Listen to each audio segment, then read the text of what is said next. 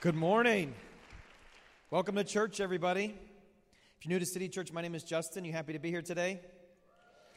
Good, I am too. Welcome to City Church and uh, grateful that you're with us today. City Church is one church in five locations. Really excited about all that's going on right now in our church community. Uh, just had campus elders join us in New Haven and in Bridgeport in the last couple weeks. And then Middletown campus Hartford campus and North Haven campus all go from one service to two services next Sunday. That's crazy. So thank you, Jesus, for that. So that means we're, we have nine gatherings every Sunday morning all across this state. Isn't that awesome? Thank you, Jesus, right? Incredible. Just really grateful for that. If you're new to the church, or uh, just haven't been here in the last couple of weeks, we've been in a teaching series looking at the parables of Jesus, the most really famous stories ever told. And today we're going to be in Matthew chapter 18. So if you're new to the Bible, the Gospel of Matthew, written by one of Jesus' early followers, and he records this conversation between Jesus and his disciples, specifically Peter, initiates the conversation in Matthew 18, verse 21. Then Peter came up and said to him, That's Jesus, Lord, how often will my brother sin against me and I forgive him? As many as seven times? Jesus said to him, I do not say to you seven times, but 77 times.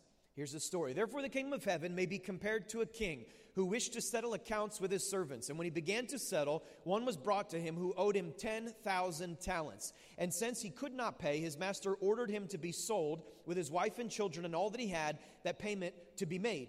So the servant fell on his knees, imploring him, Have patience with me, and I will pay you everything. And out of pity for him, the master of that servant released him and forgave the debt. But when that same servant went out, he found one of his fellow servants who owed him a hundred denarii. And seizing him, he began to choke him, saying, Pay what you owe. So his fellow servant fell down, pleaded with him, Have patience with me, and I will pay you. He refused and went and put him in prison until he should pay the debt. When his fellow servants saw that what had taken place, they were greatly distressed. And they went and reported to their master all that had taken place. Then his master summoned him and said to him, You wicked servant, I forgave you all that debt because you pleaded with me. And should not you have had mercy on your fellow servant as I had mercy on you? And in anger, his master delivered him to the jailers until he should pay all his debt so also my heavenly Father will do to every one of you if you do not forgive your brother from your heart. This is God's word. Would you bow your head and pray with me today and open up our hearts to God? God, I thank you for every single person in the room today. God, every story, every circumstance, every situation, we come to you humble today, asking to hear from your spirit. We ask in Jesus' name that you'd penetrate all of our distractions and that your word would speak straight to my heart today. Change us and make us more like you, Jesus. In Christ's name we pray. Amen. Amen. Amen. Forgiveness. Forgiveness. That's a big word, right? Forgiveness comes with a host of emotions. Think about your life and that word, forgiveness. Forgiveness. Who in your life has been the hardest person to forgive? Consider that for a moment maybe a spouse, loved one, an ex, maybe a family member, mom or a dad. Who has been the hardest person in your life to forgive? Who have you had to ask for forgiveness of? Is there anyone in your life that you are not at peace with right now? These are hard questions, right? Things that we don't like to think about. I have found that life, and I'm sure you've discovered the same thing, is full of opportunities to take an offense, is it not? Full of opportunities. There is no lack of opportunity to take an offense. There are little things that happen, and then there are big things that happen, and there are so many opportunities in this life to be offended. Think about your job. If you have a job, you're working somewhere, and there's always that guy at the job that isn't really pulling his weight or pulling her weight, right? And so you end up having to pick up the slack for them, and they get you in trouble because you've got to do some presentation, but they didn't do their work very good. And so now you've got to present material that's not fully done because of them, and it makes you look bad. And there's a bitterness that starts to grow in your heart towards that person. You're like, my goodness, why am I having to do your work, right? It's easy to take offense in a circumstance like that. Or you think about you're driving down the highway and you've got somewhere to be because you have places to go because you're an important individual. And there's someone in the left lane with their blinker on, turning left into nothing on the highway, and they're going 45 miles an hour, and you're losing your mind behind them. And you drive past them eventually like this. All right? Or that friend or that relative who wants to tell you all about how to do love life, right? So they've got they've got all that advice for you, but their life's a mess. But they do feel like it's their job to instruct you about how you should do this and that, and you're like, oh my goodness, just please stop texting me, right? In my neighborhood, and some people take this the wrong way, so God bless all the creatures that you made, all right? In my neighborhood, there is one particular home where the woman there has like 75 cats, okay? Lord bless her. Got no problem with that. I only have a problem when they wander into my yard, right? And so the cats wander into my yard pretty frequently, and, uh, and after a while, one of the cats decided that, um, that the sandbox I have for my kids looks like a very large and luxurious litter box to them, right? So they made it their habit to urinate in my sandbox in Jesus' name, right? And now my kids won't play in the sandbox because it stinks like cat pee, right? So I got my pellet gun, I shot the cat. No, I'm just kidding. I'm just kidding. I'm just kidding. I didn't do that. I forgave, right? I forgave. I got no problem with cats. Bless the cats, Lord. But then there's big things, all right? There's big things in your life. Think about the big things in your life, okay? There are things like, you know, you start a business with a friend and that friend bails on you and leaves you holding the business together. And it's like, are you serious? You get blamed for something at work that wasn't even your fault and it might cost you your job. You have a close friend, but that friend changes and they leave you and there's no longer a close friendship. Or maybe the most difficult, one of the more painful moments in life is someone you love deeply is not true to you. They were unfaithful. They break your trust, they break your heart. Big things. Maybe you were abused. Maybe you were lied to. I can guarantee you that if you looked at the last five days, you would find a host of little things that can cause an offense. And if you looked at your last five years, you would find at least one, but oftentimes three, four, five big things that could cause an offense. What do we do with the host of offenses that our lives seem to produce? Jesus gives us a one word answer forgive. Forgive. Turn to the person next to you say, easier said than done. Easier said than done, right? Forgive. And as soon as we hear that word forgive, we start attaching our definition to forgive, right? And so some of us, you're here and you go, that's fine. I'll forgive. I never want to see them again. I never want to talk to them again. I never want to hear from them again. But they're forgiven. It's like, don't know. I'm not sure. Or some of them are like, that's fine. I'll forgive and I will see them again. But every time they take just the smallest step in the wrong direction, I'm going to remind them about our, our history. I'm going to say, you oh, oh you again. I knew it. You always do that. Right? Oh, let me just remind you about two years ago. Let me just remind you about six months ago. I can't believe you did it again. But I forgive you. Some of us, you're here and you're like, Justin, you don't know what he did to me. You don't know what she did to me. I can't forgive. It's a nice idea, it's a noble thought. I can't forgive. I can't. What does it really mean to forgive? I want to turn to an old Puritan preacher by the name of Thomas Watson. He put together for us a definition of forgiveness based out of the Bible. Okay, and I want to read it to you. It'll be on the screen, and there'll be little scripture quotations next to it because every one of these phrases comes out of a command from Scripture. So he says that forgiveness is this, according to Scripture. It is when we strive against all thoughts of revenge, when we will not do our enemies mischief, but wish well of them, grieve at their calamities, pray for them, seek reconciliation with them, and show ourselves ready on all occasions to relieve them. So I made a little acronym for you. You can jot it down on a piece of paper or write in your phone. I encourage you. This is a biblical definition of forgiveness that you can remember. The first is I forsake revenge, because that started with F. Forsake revenge. I spent a long time on this stuff. Now, what does it mean to forsake revenge? It means I am not going to try to get back at you, all right? I might think that I have the right to, but I'm not going to do it. I'm going to forsake revenge. I'm going to only wish them well. This is an issue of your heart where you say, you know what? I don't want your house to burn down, your dog to die, and your car to crash. I want good for you. I only wish them well. I respond to evil with good, though they may lie about me, though they may tell the kids something that's not true. I am not going to respond. That was for somebody, by the way. I'm not going to respond back with evil. I'm going to only respond with good. I'm going to grieve over their troubles. Now, this means you actually care. I'm going to actually be grieved when hard times come for them. It's not like, oh, too bad, lost your job, sucker. Like, I'm going to actually grieve. I'm going to be upset. I'm going to intercede for their welfare. This means I'm going to pray for them.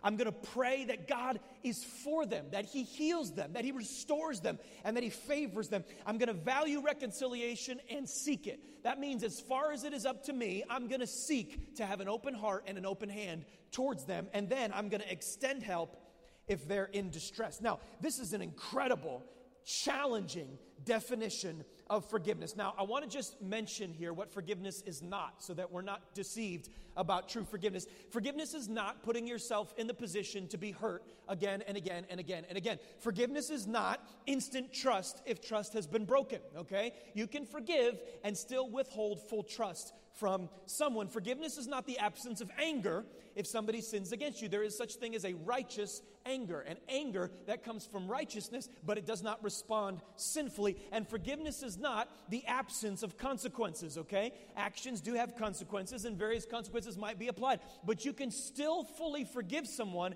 even though consequences must be applied to the circumstance. So, forgiveness functionally is to release my right to hold an offense towards you. That's what forgiveness is. Now, the rabbis in the days of Jesus taught that a person must forgive someone that's offended them three times. Okay? Three times. Three strikes, you're out. Fourth time, do whatever you want. But the three times, you got to forgive them. So Peter comes to Jesus in this text and he says, Jesus, I know you're more spiritual than the rabbis, so how many times should I forgive my brother? Theologians wonder if he was actually talking about his brother, Andrew, who was one of the other disciples. Maybe he was driving him nuts and he's like, maybe Andrew was there. And he's like, Jesus, how many times do I have to forgive this jamoke? Like, how many times do I have to do this, Jesus? You know, like, what's the plan here? And so he says, Jesus, how many times do I have to forgive my brother? Seven times? Because I know that you're more spiritual than the rabbis. So is it seven times? And Jesus' answer blows him away. He says, No, 77. 77? I mean, I can't even keep track of that, right? Right. That's the point. Never run out of forgiveness. Now, hold on a second. The first question is what would motivate someone to actually obey this command? What could be so compelling that I would want to do this?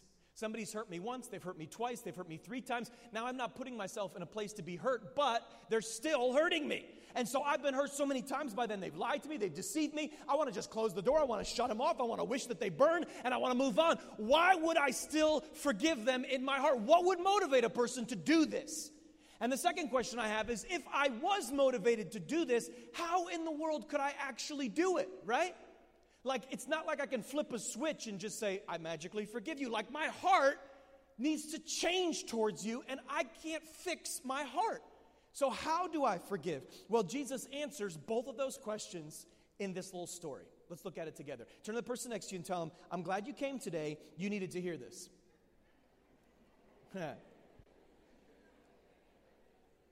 Therefore, the kingdom of heaven may be compared to a king who wished to settle accounts with his servants. So, the first thing we've got to establish that in the story, it's, an, it's an, an analogy. God is the king and we are the servants, right? That's the picture here.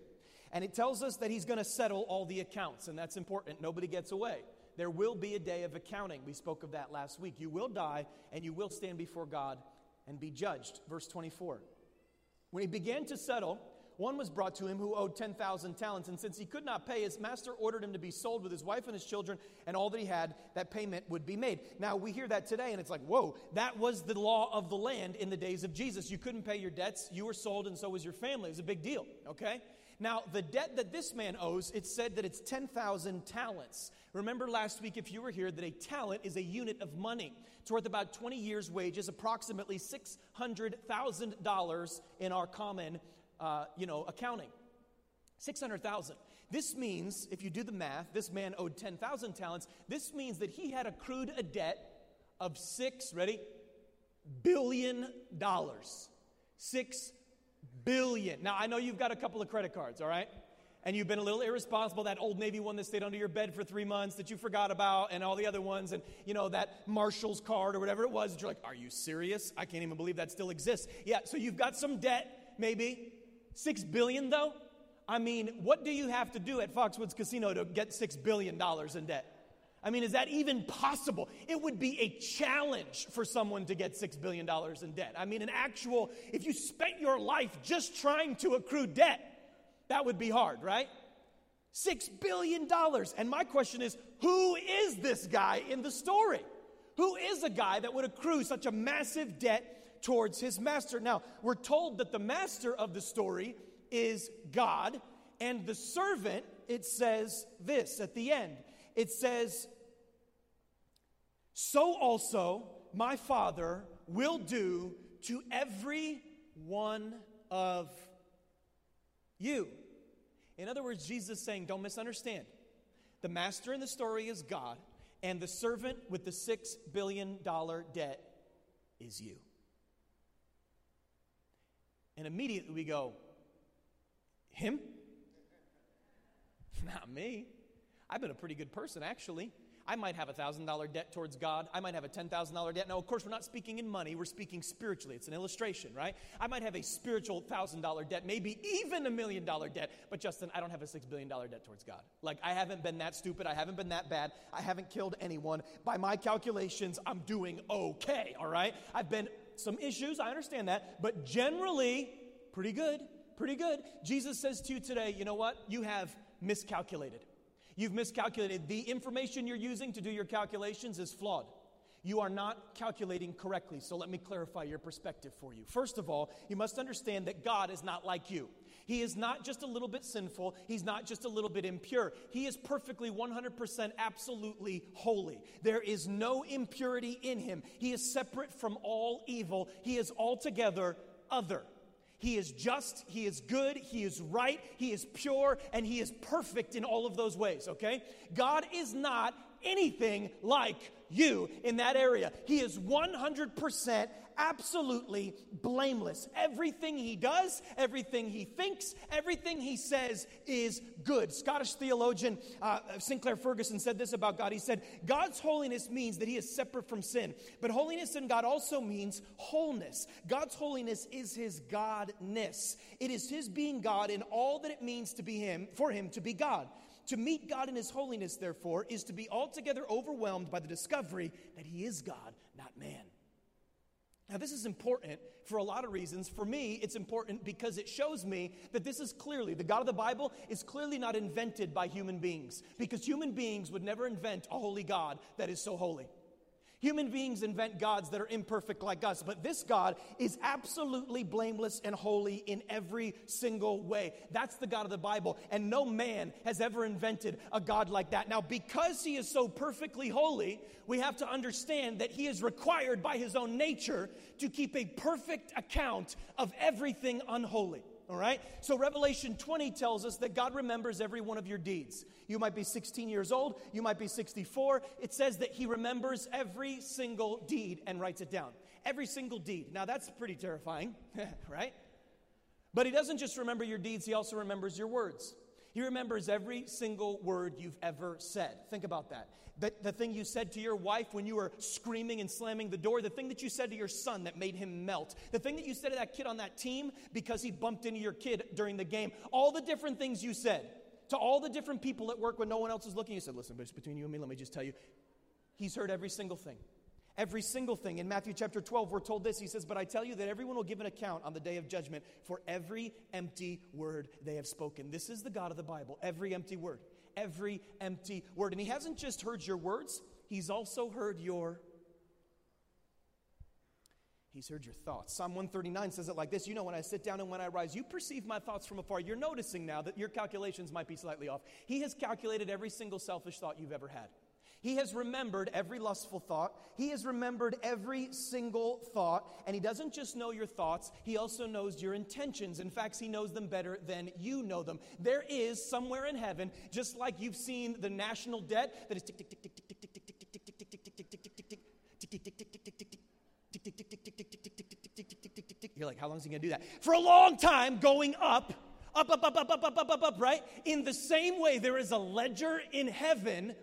that is constantly ticking up, even as you're thinking something offensive about me right now.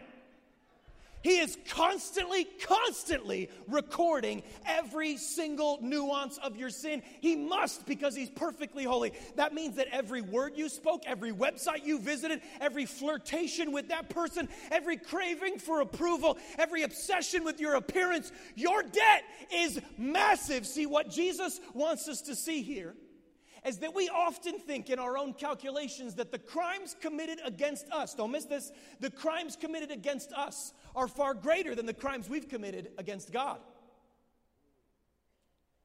And God says, No, mm-mm, mm-mm. you owe more than you realize. You owe more than you realize. This is the first stunning revelation that comes out of this story. You owe far more than you realize. Well, that's not a very comforting thought. But that's where he begins. He says, You're the man with the $6 billion debt before God. And this is interesting because I think that if we're honest and we slow down for a minute and we consider this, we calm our spirits down, we stop defending ourselves just for a moment, we're masters at that. I think if we slow down Every person that can hear me right now, if you're honest, you know that's true. There's something inside your heart, since as long back as you can remember, that tells you that you've got a debt before God. There's a cloud on the human conscience, there's a drag on the soul. Psychologists call this the spotlight effect. The spotlight effect, according to psychologists, is the fact that every time I walk out with a stain on my shirt, I think everyone's looking at the stain on my shirt. I think everyone notices the stain on my shirt. I'm going, oh my God, there's a stain on my shirt. Nobody else even cares about the stain on your shirt, but you're obsessed with the fact that I can't believe everybody's looking at my stain. I've got a zit. Everybody's looking at my zit. Oh, don't look at my zit. Uh, he noticed the zit. He's staring at the zit right now. I know it's true. That's the spotlight effect. And you think that way because there is a stain. It's not on your shirt, though, it's on your soul. I don't know if you remember high school English when you had to read Macbeth. Like, well, I didn't read that. Lady Macbeth plots the assassination of the king. And then afterwards, she starts to sleepwalk and she is plagued by this guilt that there is blood on her hands and she can't wash it off. And she tries a thousand things and she says, This spot, I can't get it out. I can't get the blood off my hands. There is something inside the human conscience that knows that they are guilty before God, and there doesn't seem to be anything strong enough to really relieve our conscience. See, we think that our greatest need in life is the right job or the right spouse or the right house or the right location, the right city. We think that's my greatest need. If I passed out a piece of paper and said, write down your greatest need, most of us would say, my greatest need in life is da da da. And Jesus in the story says, stop, wrong. Your greatest need is to be fully forever forgiven by God and to know it in your soul that you are in fact forgiven. That's your greatest need. I wonder if you know that. Verse 26. So the servant fell on his knees, imploring him, Have patience with me, and I will pay you everything. Somebody say everything. Really? Everything? Yeah. You think so? Because one talent was 20 years' wages. He owed 10,000 talents, which means that if he paid his master every dollar he made, it would take him 200,000 years to pay off his debt. Now, he might take vitamins and exercise every day. I don't think he's going to make it that long. I don't think he has 200,000 years to pay off his debt. Not going to happen. So, what I'm saying today is this man's claim that he's going to pay him back everything looked completely ridiculous to the master. I mean, here's the master knowing that this man owes him $6 billion. He's like, just give me a little more time. I'm really going to figure this one out. It's like, no, you're not. You're not going to figure this one out. You're never going to collect enough money to pay off this debt. If you worked 200,000 years, lived on ramen noodles, never paid a penny for anything in life, you still would not have quite enough to pay me off because of the interest of the amount that you lost. No, you're never going to pay me back. Your attempts to pay me look foolish. And God would say to you, so do your attempts to pay him back. See, you've been working off this idea far too often. If I'm just a good person, if I just accrue enough blessing before God, if I help enough old ladies across the street, if I give a couple bucks in the offering, if I if I come to church every week, if I do enough good things, God's going to start liking me. I'm light a few candles. He's going to pay me back. And Jesus says to you today, your futile attempts will never get you right with me. That's not how this is going to work. Thank God there's a verse 27 in the story. And out of pity for him, the master of the servant released him and forgave him the debt. That word pity, it's, it's often translated compassion. It means to be moved from your bowels, to be moved in your inner self. The father of the prodigal son, it's the same word that's described in when he sees his son far away and he's moved with compassion and runs to him. In this text, Jesus is describing the very heart of God. And he's saying when God sees a person bound in debt with no options before him, he is moved with compassion and he comes and he absorbs the debt and he says, You're forgiven, I release you. Now, being a just and holy God, there must be penalties paid for that debt. So, who's going to pay the debt of this servant? If he's just going to forgive him, God cannot, in his justice, just say, It's forgiven, move on. No, no, no. It has to be paid from someone, somewhere. So who is going to pay the debt? It's inferred in the story that the king himself absorbs the debt from his own treasury. In other words, he takes, I'm going to take a massive amount of my wealth and I am going to put it towards all the debts that you owe me so that they can be dissolved. And I am going to release you free and clear of that debt. The cost to the king would have been massive. And God wants us to see this as a picture of what He did on the cross, that He gave His treasure to pay my debt. Look at how Colossians puts it. The Apostle Paul says it like this He says, He, that's Jesus, forgave. What's the next word? What? All? Let that three letter word surround you just for a minute. Like my debts 10 years from now? Like the things I did that nobody knows about? Like the sins I committed just yesterday? All our sins. He forgave us. How'd he do it? He canceled the record of the charges against us and took it away by nailing it to the cross. In other words, he said, My son is the greatest treasure I have. I'm going to spend my treasure out of my treasury so that it can replace and pay for your debt that you do not deserve to be forgiven of. That's what I'm going to do. See, he wants you to know in the text that you owe more than you realize, and you have been given more than you deserve. Far more. Far more than you deserve. See, what is Jesus doing through this story? He is outlining for us a new perspective. And these two truths, by the way, form a different way of looking at life. They form what I would call the framework for a whole or healthy person. In fact, it is the only psychological framework that will ever bring pure, true, vibrant health to the human psyche. Because the first revelation that I owe far more than I realize crushes you. It humbles you, it kills your pride, it destroys. It's a mortal blow to your self esteem. I owe God $6 billion in debt. I am spiritually bankrupt before my Creator. If this becomes real to you, it crushes you down and shrinks you to your proper size. But then the second revelation says that you, yes, owe more than you ever could pay. And at the exact same time, you are loved more than you ever deserve. You stood before the King, you heard his voice, and if he says you're forgiven, if he says you're right with him, if he says you're cleansed, it doesn't matter what your boss says, it doesn't matter what your brother says, it doesn't matter what your spouse says, it doesn't matter what your mom says, it doesn't matter what your dad says, you're free. You're free. And that produces confidence. It produces assurance. It produces boldness. See, here we find the framework for a healthy mind. I am debt ridden before God, far more than I deserve ever to be forgiven, and yet He has shown me compassion and washed me and cleansed me. And so I am both humble and confident. I am both broken and made whole. This is the healthy soul. See, religion alone will just tell you do this, do this, do this, do this, and you won't be able to do it. You'll live a life of shame. Or you will be able to do it you'll live a life of pride. Self help will just tell you you're a wonderful person. You're your best you. You're a great individual, but you're not. You're jacked up. And it doesn't help you to lie to yourself about how awesome you are. You need grace. The power of the gospel both humbles you and exalts you, and it makes you whole on the inside. It makes you whole on the inside. Story's not over, though. Verse 28, take a look with me. But when that same servant went out, he found one of his fellow servants who owed him a hundred denarii. And seizing him, he began to choke him, saying, Pay what you owe me. His fellow servant fell down and pleaded with him, Have patience with me. I will pay you. That sounds familiar, right?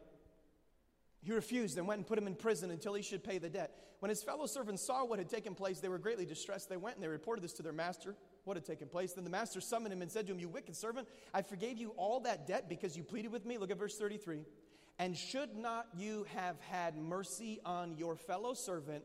This is the most important phrase in the text as I had mercy on you.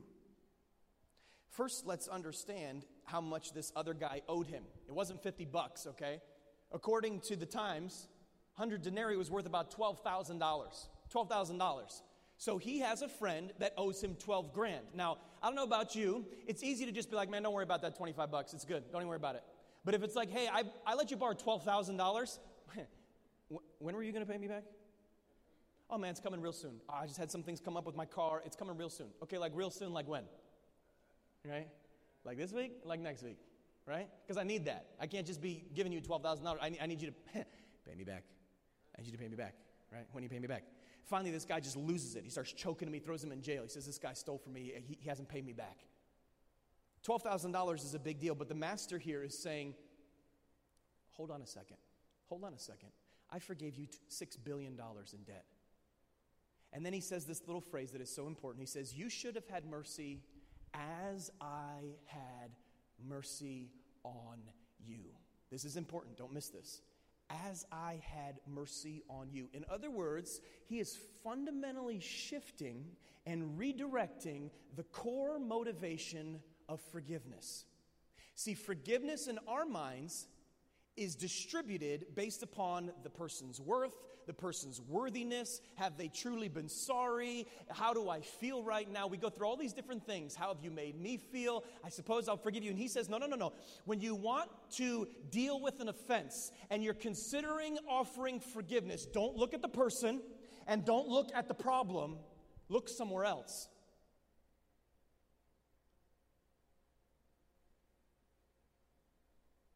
Look at the cross. You said, but look, they did to me. They lied to me. They stole, they, they stole me. But I got to relive this. I have to get justice. I have to deal with this. Don't.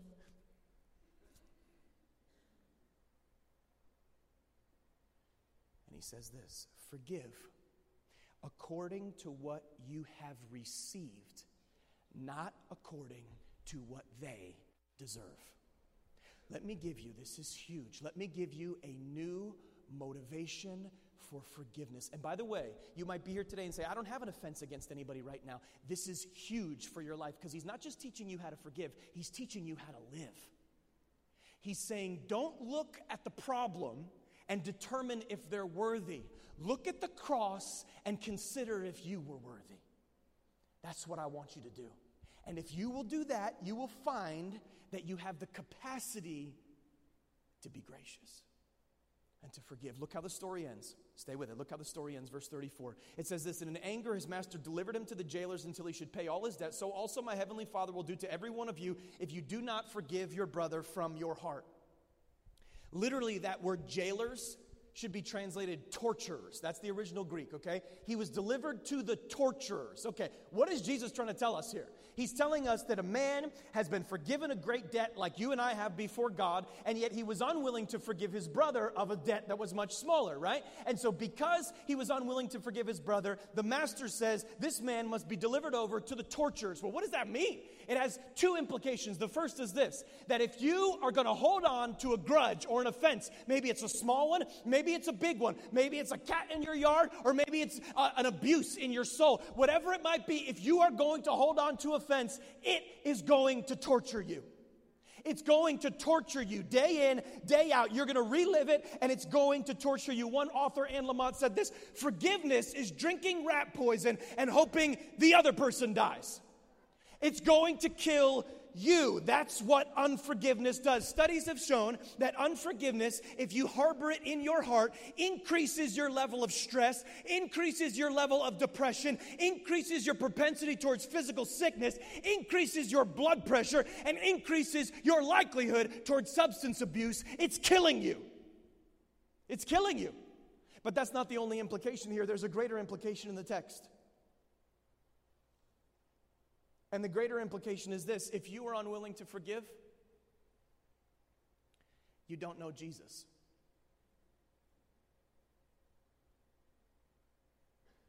Now, I don't want you to misunderstand.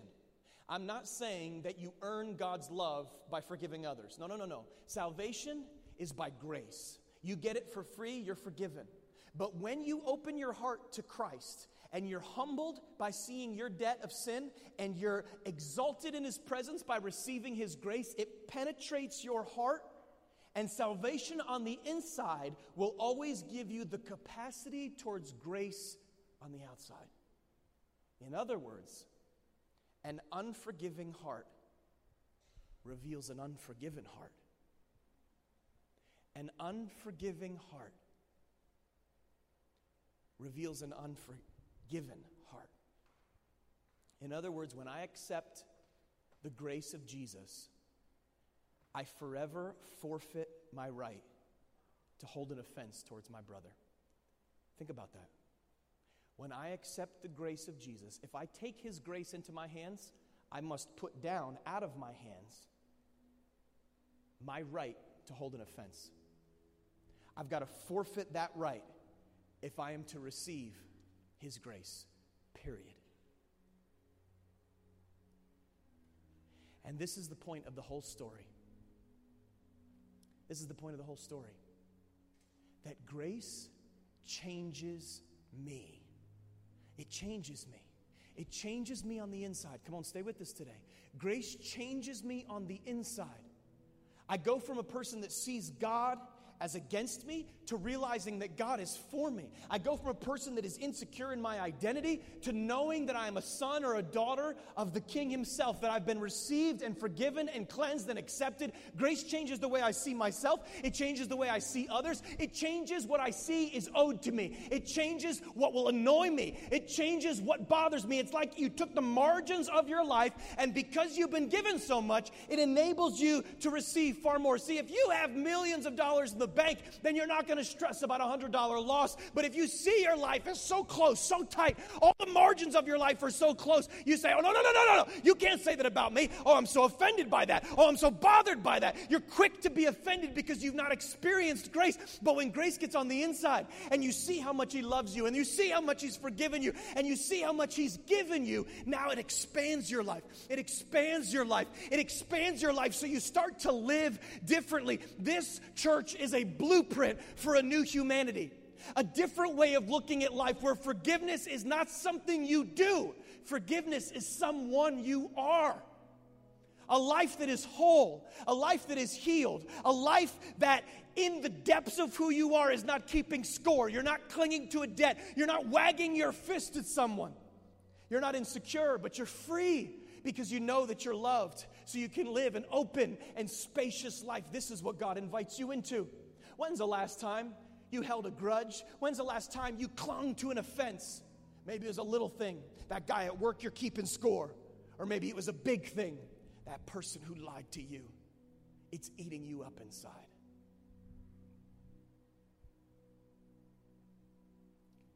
When you start to see the cross, the little things don't unravel you, and the big things you turn them back over to Jesus. Question for you today What holds you back? What holds you back from a wide life like this? What holds you back? I don't know your story. I don't know the details and the specifics of the offenses of your life. I'm sure you got a list. I'm sure you got a long list. You probably had all sorts of people hurt you, all sorts of different situations in your life. I'm sure you've got a good reason to hold on to all kinds of things. Justin, he lied to me broke my heart. They weren't faithful. I was abused. Why can't I seem to forgive them? Well, maybe you think that they need to earn it. I got a question for you. Did you earn it before Jesus? Because if you earned your salvation, then you don't have salvation at all. It can only be received as a free gift. And some of us would say, well, I'm afraid to lose my leverage. you know? If I can't hold that over their head, I don't know what to do. And God would say to you today, Do you not realize that I have leverage over you? That the leverage you hold over their head far higher, I have leverage. And I say, Forgive them. Forgive them for the sake of the cross. Not because they deserve it, but because you did not deserve it. And I gave you eternal life. Forgive them. And trust me with justice. Trust me with vengeance. God says, Vengeance is mine. No one's getting away with anything. You trust me and you let it go. Some of us, you're here today and you say, Justin, I just can't forgive because my entire adult life I've been the victim. I always have a reason for why someone else has hurt me. And my victim thinking is like a blanket around me. It protects me, it's my covering. And if I took off my victim clothes and forgave someone, I feel like I'd be exposed. I don't even know who I'd be. See, sometimes we hold on to the victim card for that very reason. Because deep down, we don't want to deal with our own stuff. We don't want to deal with our own sin.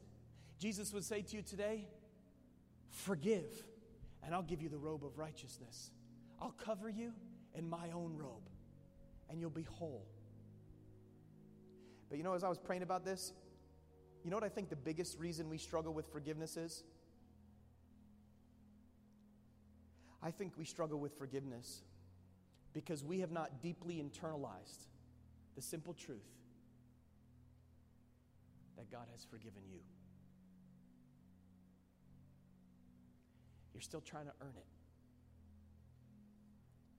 And that grace hasn't changed you. For as high as the heavens are above the earth, so great are his mercy and loving kindness towards you who reverently and worshipfully fear him. And as far as the east is from the west, so far has he removed our transgressions from us. Why don't you let him love you the way he really does? And you'll find that the margins of your life expand. And you can open your hand and love someone else the way they don't deserve it. Just stand to your feet with me today.